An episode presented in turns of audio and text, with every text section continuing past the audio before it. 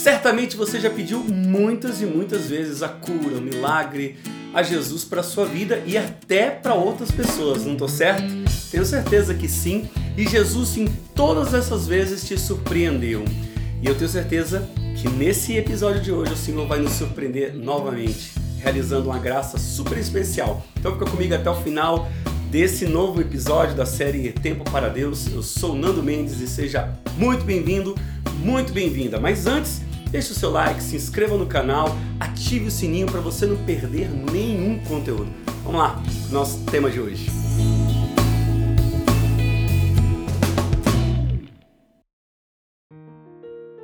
O Senhor vai falar ao nosso coração através desse trecho do Evangelho de São Mateus, capítulo 8, do versículo 5 ao 17. Em nome do Pai, do Filho e do Espírito Santo. Amém. Entrou Jesus em Cafarnaum. Um centurião veio a ele e lhes fez e lhe fez esta súplica: Senhor, meu servo está em casa de cama, paralítico e sofre muito. Disse-lhe Jesus: Eu irei e o curarei. Respondeu o centurião: Senhor, eu não sou digno de que entreis em minha casa. Dizei uma só palavra e meu servo será curado. Pois eu também sou um subordinado e tenho soldados às minhas ordens. Eu digo a um vai e ele vai, a outro vem e ele vem, e a meu servo faze isto e ele o faz. Ouvindo isto, cheio de admiração, disse Jesus aos presentes: Em verdade vos digo, não encontrei semelhante fé em ninguém de Israel.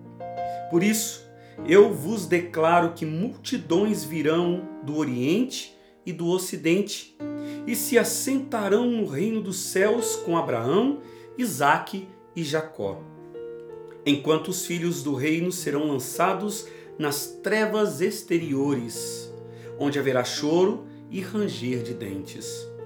Depois, dirigindo-se ao centurião, disse: Vai, seja feito conforme a tua fé. Na mesma hora, o servo ficou curado. Foi então Jesus à casa de Pedro, cuja sogra estava de cama, com febre. Tomou-lhe a mão e a febre a deixou. Ela levantou-se e pôs-se a servi-los. Pela tarde, apresentaram-lhe muitos possessos de demônios. Com uma palavra, expulsou ele os espíritos e curou todos os enfermos.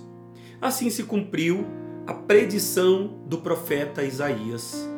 Tomou as nossas enfermidades e sobrecarregou-se dos nossos males. Palavra da salvação, glória a vós, Senhor. Meus irmãos, que palavra forte, poderosa. Aqui a gente já vê a manifestação de Jesus diante dos enfermos.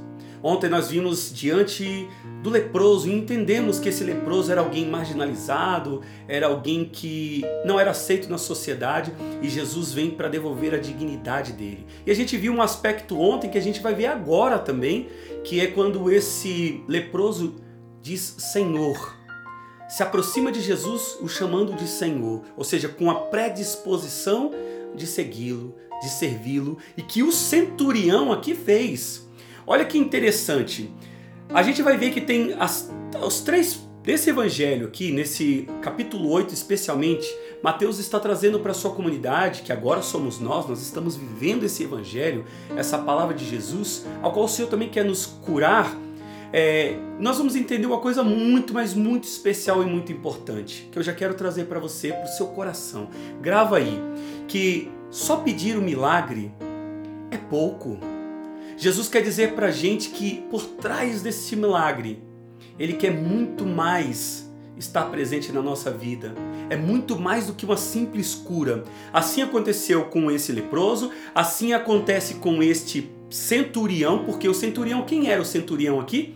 Centurião era alguém que era pagão. Ele era um chefe do exército romano de 100 homens. Ou seja, pela sua, pelo seu ofício, ele era alguém considerado realmente duplamente ateu. Então, era alguém que, imagine que nos dias de hoje nós não conseguiríamos imaginar essa pessoa tendo um encontro com Jesus. Nós talvez não conseguiríamos imaginar essa pessoa se convertendo, aderindo o evangelho e os ensinamentos de Jesus. Mas olha que interessante. Alguém que era tido assim como aquele outro marginalizado, porque ele era marginalizado, era como, imagine você olhar com uma ótica da fé, se for com um olhar de superioridade, que é equivocado pensar nisso. Imagine olhando para alguém como inferior. É assim que os líderes religiosos ousavam olhar para esse centurião. Mas ele surpreendeu Jesus de tal modo, com a sua humildade, com a sua fé, que Jesus ainda disse que não tinha visto fé maior em Israel do que a fé do centurião. Mas por quê? Diga-me por quê. Eu vou te falar sinceramente que vem no meu coração. Esse centurião, antes de manifestar a sua fé a Jesus, antes até mesmo da humildade, o que, que o levou a fazer tudo isso, a esse encontro pessoal com o Senhor? A compaixão que ele tinha no coração. Porque aqui ele demonstra que ele fez todo esse esforço e falou, foi direto a Jesus, mas para interceder pelo seu empregado.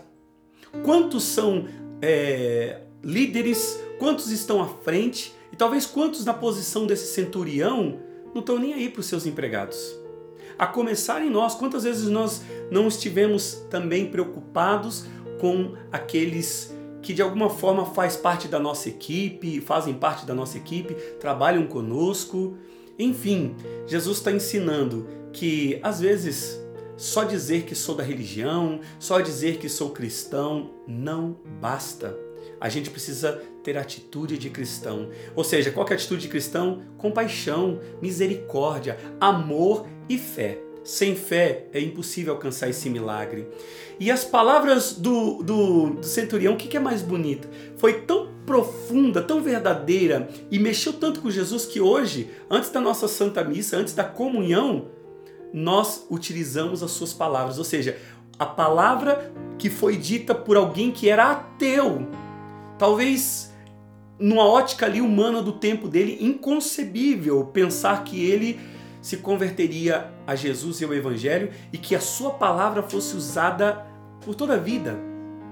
Talvez você conheça alguém, talvez você conheça alguém que você até olhe para ele e fale assim: essa pessoa não tem condições de. Hoje eu não consigo enxergar essa pessoa estando em Deus. Mas eu digo para você, por isso que é muito mais do que uma cura física. Eu tenho um exemplo próximo que aconteceu comigo recente. Eu tenho uma pessoa da, da minha família que todos nós estávamos pedindo muito por ele, ele estava no vício do álcool e distante, assim, de certo modo, dessa intimidade com o Senhor. E aí então, um dia ele foi fazer um, foi pedir uma confissão ao padre. E eu acompanho, né, até o nosso amigo da Canção Nova, e ele foi pedir a, a orientação para o padre, fez uma confissão, e naquela confissão Deus tocou o seu coração e o curou, de tal modo que nós pedíamos a cura, da liberta, a libertação do álcool, porém, ele é uma pessoa que hoje, todos os dias, até mesmo diante desse tempo difícil que nós estamos vivendo, ele busca a palavra de Deus, ele busca a Santa Missa, ele busca estar em comunhão com Deus, a vida dele foi transformada. Então, por que, que eu estou trazendo esse testemunho? Ele não só parou de beber, mas ele se tornou uma pessoa muito melhor, muito mais amorosa, muito mais agradável e com certeza o testemunho dele está fazendo com que toda a família veja esse poder de Deus. Assim aconteceu com o centurião. Agora vamos olhar três pontos aqui. Eu falei do primeiro que foi o leproso, falei do centurião que era marginalizado e tem um outro ponto aqui que Jesus tocou na mulher, na sogra de Pedro. E aí a gente pode pensar, mas era simples a, a da sogra de Pedro, era só uma febre, uma dor de cabeça. Não. Aqui também ela era marginalizada por, por ser mulher. E aqui ela está representando não só uma cura, um ato de Jesus, mas uma dignidade da vida da mulher que uma dignidade recuperada, ou seja, uma mulher que além de ser ser acolhida no amor de Deus, ser acolhida na comunidade, ela passa também a ser protagonista. E você vê hoje como as mulheres são fortes, como elas são protagonistas nas nossas comunidades. E se deve a essa cura de Jesus, a essa força restauradora do Senhor. E nós vamos agora pedir nesse momento ao Senhor essa graça nessa oração agora profunda. Vai pedindo a Jesus agora que ele faça muito mais, que ele venha surpreender e que nós, a começar em nós, possamos também surpreender o coração de Jesus por meio da nossa fé. Ou seja, vamos pedir a Jesus a graça de não ficar pedindo de qualquer jeito, de não pedir sem ser do coração, que esteja o nosso pedido, que ele esteja acompanhado de amor, que o nosso pedido esteja acompanhado assim como do centurião, assim como do leproso, assim como da sogra de Pedro, que possa ser de coração. Pessoas que se colocaram a serviço imediatamente. Por quê? Porque já tinha uma predisposição. Que o nosso coração também possa dizer Senhor e não mestre somente, mas Senhor. Sim, seja o Senhor da nossa vida. Vem, Jesus.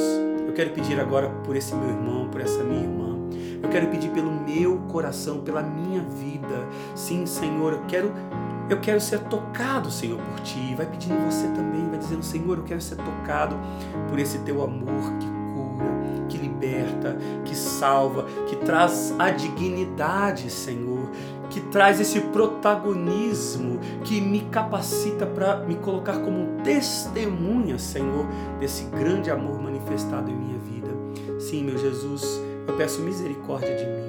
Olha para minha pequenez, olha para minha fraqueza, Senhor.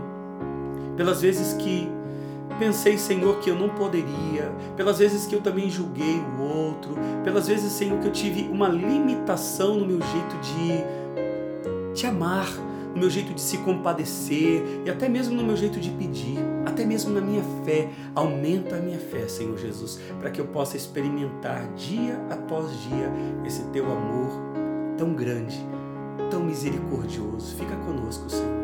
Fica conosco, Senhor, e não permita que nós nos separemos, que eu me separe de vós.